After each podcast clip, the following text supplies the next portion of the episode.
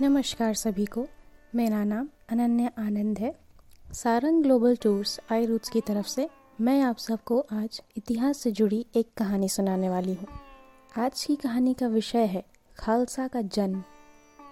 बैसाखी के दिन ही हुआ था खालसा का जन्म, जहाँ एक तरफ़ किसान अपनी फ़सल की कटाई करते हैं, वैसे ही दूसरी तरफ़ असम में बिहू, केरल में पुरम विशु व तमिलनाडु में पुदुवरुषम हर्ष व उल्लास से मनाते जब खून से लथपथ तलवार देख सहम उठे थे लोग। कुछ यूँ हुआ था, खालसा का जन्म।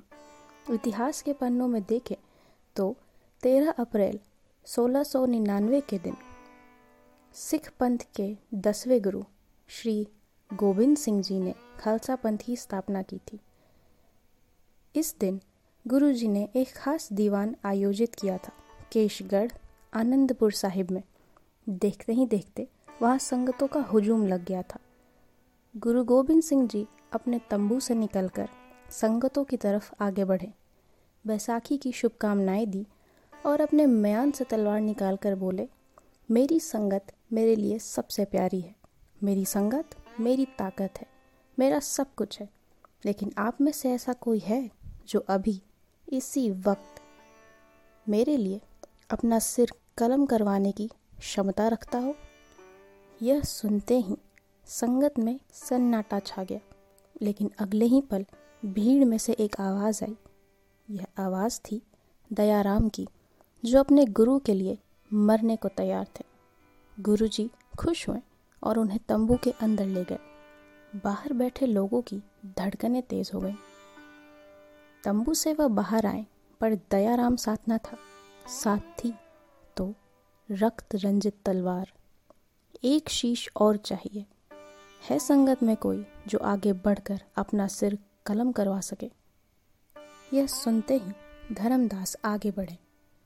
गुरुजी उन्हें भी लेकर तंबू के अंदर चले गए। देखते ही देखते मोहकम चंद, हिम्मत राय और साहिब चंद ने स्वेच्छा से सिर कलम करवा लिया। पाँच शीश की मांग पूरी हुई। बाहर बैठी संगत सहमी और परेशान थी। जब कुछ समय बाद गुरुजी आए, तब संगत वह दृश्य देखकर दंग रह गई। केसरिया रंग के लिबास में पाँचों नौजवान हाथों में हाथ डालकर बाहर आए। उनके साथ साथ गुरुजी भी उसी वेशभूषा में बाहर आए। यह वही पाँचों थे जिनकी कुर्बानी दी गई थी, पर वह सही सलामत थे। गुरु गोविंद सिंह जी ने ऐलान किया कि सिख धर्म को अपने पंज प्यारे मिल गए हैं। गुरुजी ने अपने हाथ में लोहे के कटोरे में साफ़ पानी लिया और उसमें कुछ पताशे या चीनी डाली और उसे अपने किरपाण से मिलाया।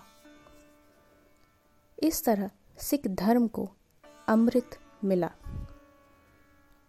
गुरुजी ने पाँचों को ककार, जिसका अर्थ है कड़ा, केश, कंघा किरपाण और कछहरा अर्पित किया।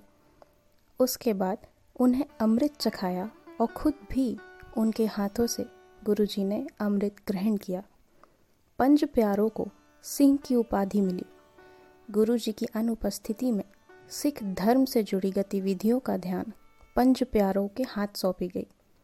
इसके बाद हज़ारों लोग खालसा की फौज में शामिल हुए और मुगलों को सबक सिखाया। तो कुछ इस तरह से गुरु गोविंद सिंह जी ने सिखों के खालसा पंथ की स्थापना की और क्योंकि यह बैसाखी के दिन हुआ, सिख इसे और उत्साह और उल्लास के साथ मनाते हैं। तो आज की कहानी यहीं तक। सुनने के लिए धन्यवाद। अगर आप और ऐसी ही कहानियाँ सुनना चाहते हैं तो स्पॉटिफाई पे हमारे चैनल आई रूट्स पे सुन सकते हैं।